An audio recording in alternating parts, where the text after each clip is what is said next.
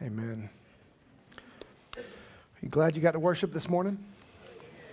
Amen. If you got your Bibles, uh, go ahead and turn to Psalm chapter 23, and uh, we'll get there here in just a second. Uh, but as you heard uh, from Brian, uh, if you notice, we don't have a drummer this morning. Uh, DJ Metters, who plays electric for us and plays drum for us, his father passed away suddenly, either last night or this morning. And so here's what I would ask you to do as a church and as a church family. Um, DJ's phone is not on, uh, but his social media is up. And so if you would just reach out to him, uh, DJ has come a long way. Uh, I was with him uh, when his mother passed away suddenly a couple of years ago. And uh, so we as the church need to show the love of Christ to him. And so I would ask you uh, to just reach out on social media, on Facebook, not while I'm preaching, preferably, uh, but afterwards. Uh, look up DJ uh, Metters, and he will be there. And just reach out to him and show him uh, our, our love to him as a church. I know you don't get to talk to him as much being on stage and different things like that, but uh, this is going to be a tough loss for him. And so we as his church, uh, we're really some of the only family that he's got left from this point forward. And so uh, it's an important part for us to play that role, okay? Uh, so uh, on a flip note, um, we started a sermon series called Goodness Graciousness last week. How many of you know God is good? Good. Uh, how many of you have said goodness, graciousness this past week? On accident or whatever it was. Uh, I'm going to ask you to start off with me this morning and say, goodness, graciousness. Ready? All right, so as we study this, the next part of this, last week we asked the question, is God really good? This morning we're going to ask the question, is God really gracious? Now, some of you may be saying, well, I don't even know what gracious means or graciousness means. Uh, so here's the definition or the working definition that we'll start with this morning pleasantly kind benevolent, and courteous. Now, understanding graciousness, how many of you would say God is gracious to you? Just by slipping up your hands, amen's good. This is a good thing, this is a healthy thing. Does God give to us generously? And I think the answer would be a resounding yes. I love what he says in Exodus chapter 33 and verse 19. And he said, I will make all my goodness pass before you. Realize the context of this is Joshua coming into a leadership role, and God is talking to him and comforting him and helping him in this process. And he says, I will make all my goodness pass before you and will proclaim before you my name, the Lord. And listen to what he says. And I will be gracious to whom I will be gracious, and I will show mercy on whom I will show mercy. I love the fact that God's graciousness is not limited to who we think that it should go towards. Isn't it funny that all of us dis- define and say, this person, God should definitely be gracious to them. They've been through so many difficult things. God, please be gracious to them, but don't be gracious to them. I don't even really like them. God, please don't bless them because you should bless me instead. Now, isn't it funny that this is our use of graciousness? And so let me ask you is God really gracious when it's Thursday and you're broke and you have no food and you don't get paid for a day? Has anybody been here? This is college all over again to me. If it wasn't for ramen noodles and peanut butter, but God was gracious in those chicken flavored ramen noodles and peanut butter that was hard as a rock and bread that was just, you could pick the mold off of it, and God was gracious. Imagine, is God gracious when I can't afford a new car? Is God gracious? Man, you're looking at your, your old beater and you're going, come on, baby, one more week and other people are buying new cars, and you're like, is God really gracious? Why isn't He gracious to me? Is God really gracious when you're struggling to pay bills every week? Is God really gracious when you're wanting and desiring a vacation but you can't afford one? Is God really gracious when other people are posting pictures at Ruth Chris and I'm sitting at Taco Bell?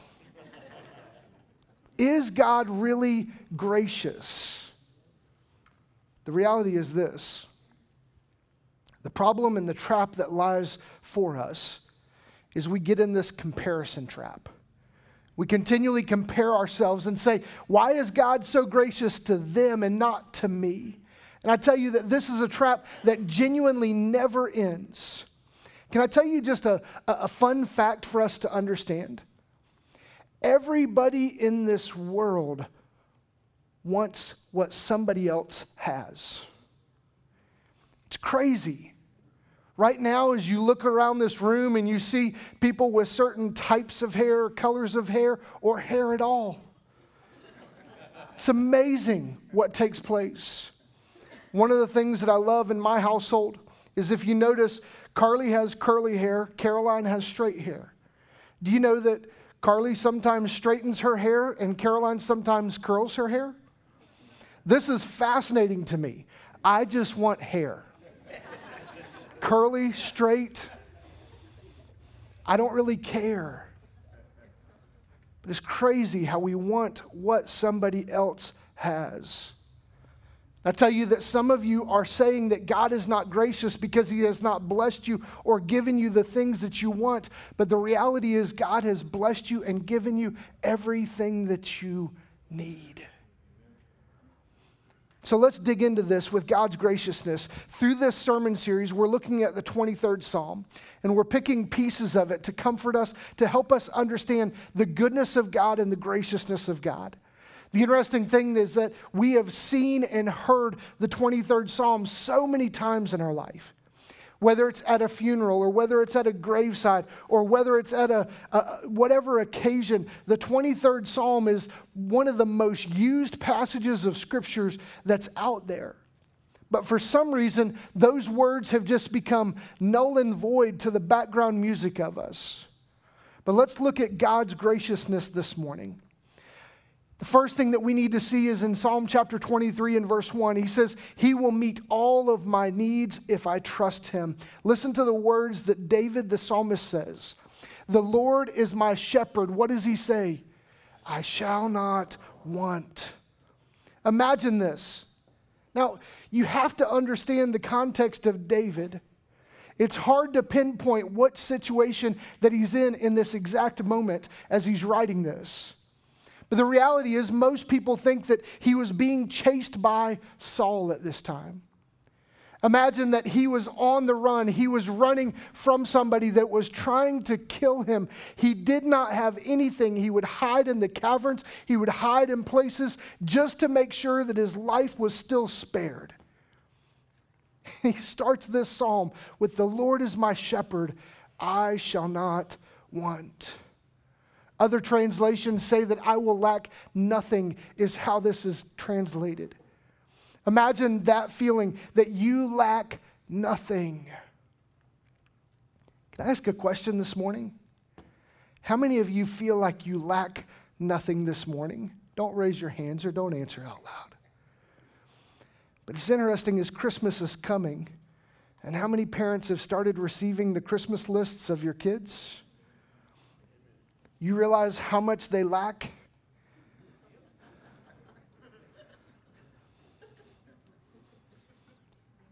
It's crazy that we are programmed to want and to want and to want and to want.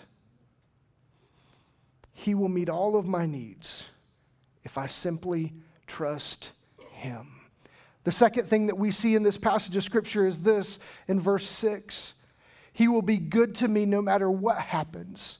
Surely goodness and mercy shall follow me all the days of my life. Listen, God's graciousness is present all around you. The interesting thing is that most of the time we're not looking at it, we're looking at what we want or what we don't have. It's hard for us to believe that God is really gracious when we don't have everything that we want and everything that we desire. I love to go back to this understanding that David was possibly being chased. And he says these words Surely goodness and mercy shall follow me all the days of my life. And I'm sitting there going, If I'm being chased for my life, I'm not going, God, you are so good to me. I'm going, God, please help him stop trying to kill me. David says the exact opposite Your goodness shall follow me all the days of my life. It's crazy what our perspective is. David had this perspective Saul hasn't killed me yet. this is a good day. Man, I'm going to live for Christ. I'm going to do what God's called me to do. I'm going to go in the direction that He's called me to go. I'm going to follow Him in everything that takes place. Third thing that He tells us that He will overflow our cup. In Psalm chapter 23 and verse 5, you prepare a table before me in the presence of my enemies. You anoint my head with oil, and my cup overflows. In other translations, it says, You fill my cup to overflowing. Another one says, You give me more than I can hold. Now, a fun question to consider this morning Do you feel like you are blessed beyond measure this morning? Do you feel like if God blessed you any more, the cup would just run over and flow over? Amen. See, the perspective for most of us is man, I need a refill. I, I need a little bit more. I need a little bit. Why is their cup so full? Why isn't God getting around to me? And we uh, wonder, why are we not? Is God even really gracious? The reality is, what's your cup? Your cup is your life. Is your life blessed? Is God gracious in everything that has taken place in your life? In John chapter 7 and verse 37 and 38, Jesus is speaking on these words and he says, On the last day of the feast, the great day, Jesus stood up and cried out. Listen to what he says If anyone thirsts, let him come to me and drink. If your cup is empty, if this morning you have been caught in the trap of trying to find something to fill you, you will never find it. Jesus is the only thing that can do this.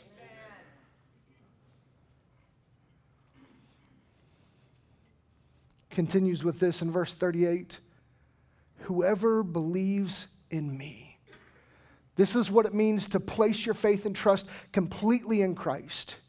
Whoever believes in me, as the scripture has said, out of his heart will flow rivers of living water. The term that he's trying to get across, or the, the thing that he's trying to get across, is that when you live for Christ, he allows the rivers of living water to continually flow over your life. What is an overflowing life? To be filled beyond capacity with an endless supply of God's goodness and graciousness. The prophet Isaiah says in 48, verse 17 and 18, it says, Thus says the Lord, your Redeemer, the Holy One of Israel. I am the Lord your God. And listen to what he says who teaches you to profit, who leads you in the way that you should go. He says, this, this harsh reality Oh, that you had paid attention to my commandments.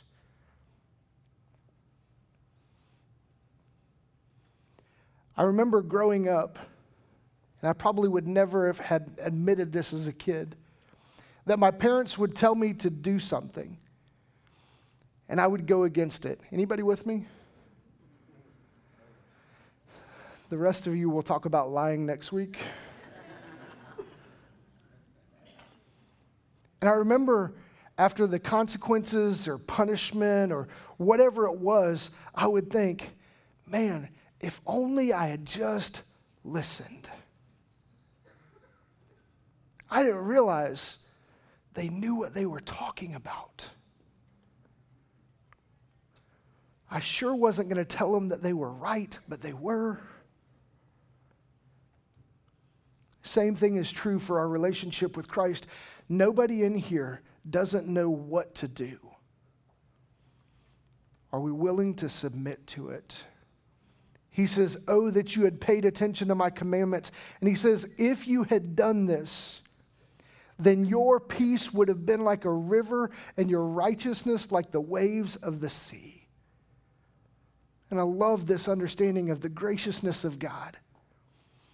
So let me put it to you in this way there's two ways for you to live your life. The first is this to have a shortage mindset. I've never had enough and never will. The biblical term that is laid out for this is lacking, wanting, or need.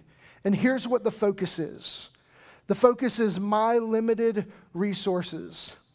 Have you ever played the game of if I had this, I would do this? If I would have this, or if I would have this, or if I would have this. Listen, some of you said if you hit the Powerball, you would do this for the church. I'm guessing none of you won. Maybe a better approach would be to trust the Lord.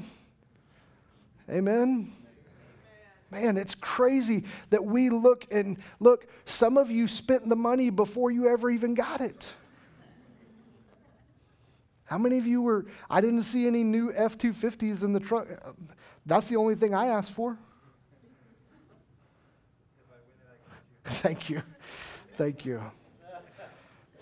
I've heard that many times before. A shortage mindset. The focus is on my limited resource. You're constantly looking at yourself and saying, if I had this, if I did this, if, if, if. Listen, trust the Lord and begin to go forward. Amen. Your financial status has nothing to do with you serving the Lord. The result of living with a shortage mindset is an overwhelmed life. If you're constantly focused on the things that you don't have, you're missing out on the graciousness of God. The second way to live life is this, and I hope this is where we find the majority of ourselves, is with a surplus mindset. Do you really believe that God has more than you'll ever need? Look, the terms that he says are abundance, abounding, and plentiful. Look, maybe you've been looking to the wrong person or to the wrong thing to see that God has everything.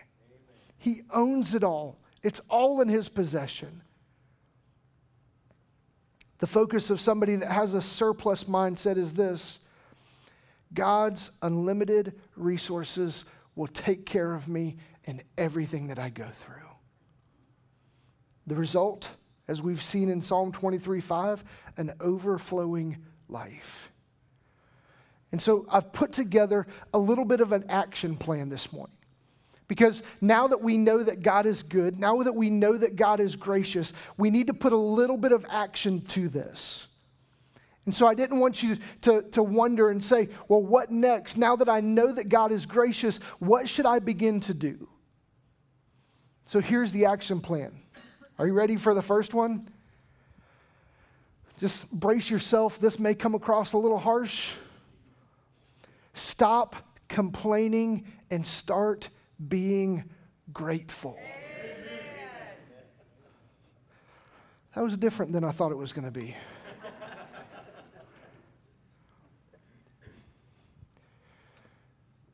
Some people feel that you have the gift of complaining. I've read the Bible through and through. There is no spiritual gift that lines up with that. There is no gift of complaining. Look, this was something in my household. It was either stop complaining or we'll make you stop complaining. Stop complaining and start being grateful. Philippians chapter 2 and verse 14 says, Do all things without grumbling or disputing. Man, how many of you have quoted that to your kids? How many of you wrote that down so that you could quote that to your kids? Okay, good. This is one of those things.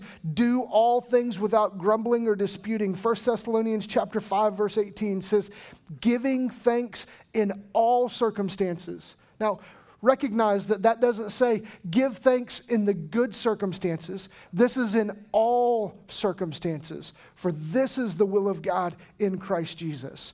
So here's the plan. Are you ready?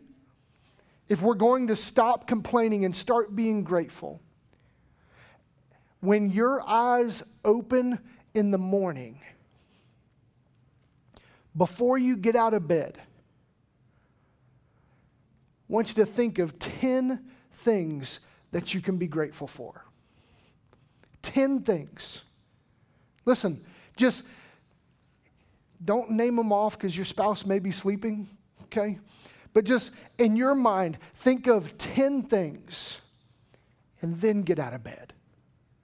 And imagine the difference in your day because as soon as you get out of bed, you go, oh, that hurts. And then we're back to the part of complaining again. the reality is, when we get out of bed, everything changes. So that first moment says this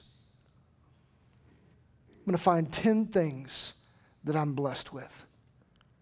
And name them, I'm going to talk to God about them, but that's where I'm going to start my day. Second thing is this with the action plan. We've heard stop complaining and start being grateful. The second is this stop comparing and start being contented. I don't even know if that's a word. Stop comparing and be content. Proverbs 14, verse 30. A tranquil heart gives life to the flesh, but envy makes the bones rot. Ecclesiastes chapter 4, verse 6. Some would say this is uh, the, the, the ending life dissertation of King Solomon. He says it this way Better is a handful of quietness than two hands full of toil and striving after wind. We're grasping for something that we don't have. So, are you ready for the next action, the next plan? Look, this is a tough one because I know that some of you are already gearing up for Black Friday shopping and all the things that come with it. So I'm going to warn you, this one's going to sting a little bit too. Next time you want something, list 10 things that you have. I don't like the preacher this morning. Thank you for not amening to that. Next time you want something, list 10 things that you have. Third one is this stop being stingy and start being generous. Amen. 2 Corinthians chapter 9 verse 6 through 8 says the point is this whoever sows sparingly will also reap sparingly and whoever sows bountifully will also reap bountifully each one must give as he has decided in his heart not reluctantly or under compulsion for god loves a cheerful giver and God is able to make all grace abound to you so that having all sufficiency in all things at all times, you may abound in every good work. Get this. We have become so stingy. Just look, and I understand inflation and life changes and all those things that have happened, and kids are expensive and everything is expensive, and we just kind of draw the net and we pull back. And it's the opposite of what God's called us to be. he tells us in Malachi chapter 3 and verse 10 Bring the full tithe into the storehouse, that there may be food in my house. I love what he says. And thereby put me to the test, says the Lord of hosts. If I will not open the windows of heaven for you and pour down for you a blessing until there is no more need. It's interesting that one of the areas that we hold on to the most is in the area of finance. Look, the reality of what this church could accomplish if every one of you trusted the Lord just with your tithe. Just with your tithe. You say, Jeff, like, I can't believe you're saying that. You get paid by the church. I do. But I promise you, the one fight that has never happened in my household is the fight over what we give to the church. Amen. It is like clockwork. Never even a consideration, never even a concern. Look, the reality is this everything that we have came from the Lord. Maybe we're not seeing his graciousness because we're not trusting him. Luke chapter 6 and verse 38. He says, Give and it will be given to you. Good measure, pressed down, shaken together, running over, will be put into your lap. For with the measure you use it, it will be measured back to you. I can tell you from somebody that has done this for as long as I can remember. God has always supplied my needs. And a lot of times, even my wants. So here's the action plan. Are you ready for this? This is going to be the toughest one I've laid out there to you yet. Begin to tithe and see what the Lord does. Amen. Look, test it, test the waters. Try it for the next two months and see if God doesn't bless you. You say, Jeff, how will I know? Can I tell you?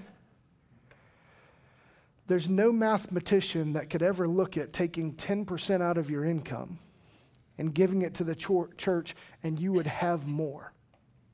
But I promise you, everybody that you would talk to that has trusted the Lord with giving has more than what they know what to do with. Look, I promise you, these steps are hard. But if we know that God is gracious, we know that He is good, we know that He is this God that He's telling us to be, we have to trust Him. So let me close with this. Is God gracious? Yes. We have to come to this point of do you believe that He is gracious? If you believe that He is gracious, test Him and see.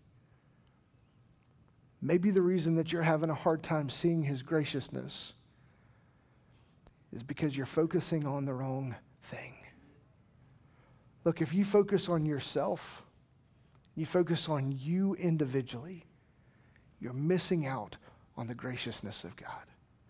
If everybody would bow their heads and close their eyes just for a second. The worship team is going to come forward and sing a song or verse of invitation. We started with a genuine question of whether or not God really is gracious. I've taken you through passage of Scripture after passage of Scripture after passage of Scripture that show you that God is gracious in all things. But always puts us to this point. Are we really going to trust Him? Are we really going to be thankful for the things that He's blessed us with? Are we really going to consider the next thing that we want versus the 10 things that He's provided for us? And are we going to trust Him in our tithing? Look, there's probably some little voice inside of you going, Don't do it. Don't trust Him. He's not gracious. I can tell you that's not God. I can tell you that's not the Holy Spirit. The voice of the Lord is telling you with conviction you know that I'm gracious. Why are you focused on everything that you don't have? and not focused on all that I have blessed you with? Why are you still struggling with contentment? Why are you looking to your job or your spouse or somebody to provide it for you? Why don't you talk to me about it?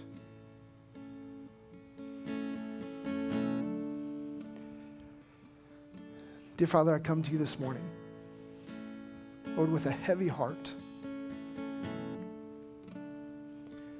knowing that all of us believe and all of us know that you are a gracious God. But when it comes to the action plans of actually genuinely seeing how gracious you are, if you trust you, Lord, we celebrate your goodness, we celebrate your graciousness, but Lord, we have a responsibility within our own hearts and within our own lives to live for you. Father, I pray that those that have listened to this scripture this morning and listened to these words this morning, Lord, that their hearts would be stirred to trust you. They would see you as a good God and as a gracious God. Lord, stop living the, the, the life's outset that says, I don't have everything that I want. Father, thank you for supplying every need that I have. Lord, with an abundance. Lord, may we as a church bring glory and honor to you and trust you that you are gracious. Christ's precious and holy name we pray. Amen. If everybody would stand as we sing this one verse of invitation. Listen, this altar is open to you. If maybe something hits you with, within Scripture that said, man, I need to be more gracious, I need to trust Him more. Whatever the case, this altar is open to you, not as a place of judgment, not as a place of condemnation, but as a place where you can start just trusting the Lord and spend some time with Him.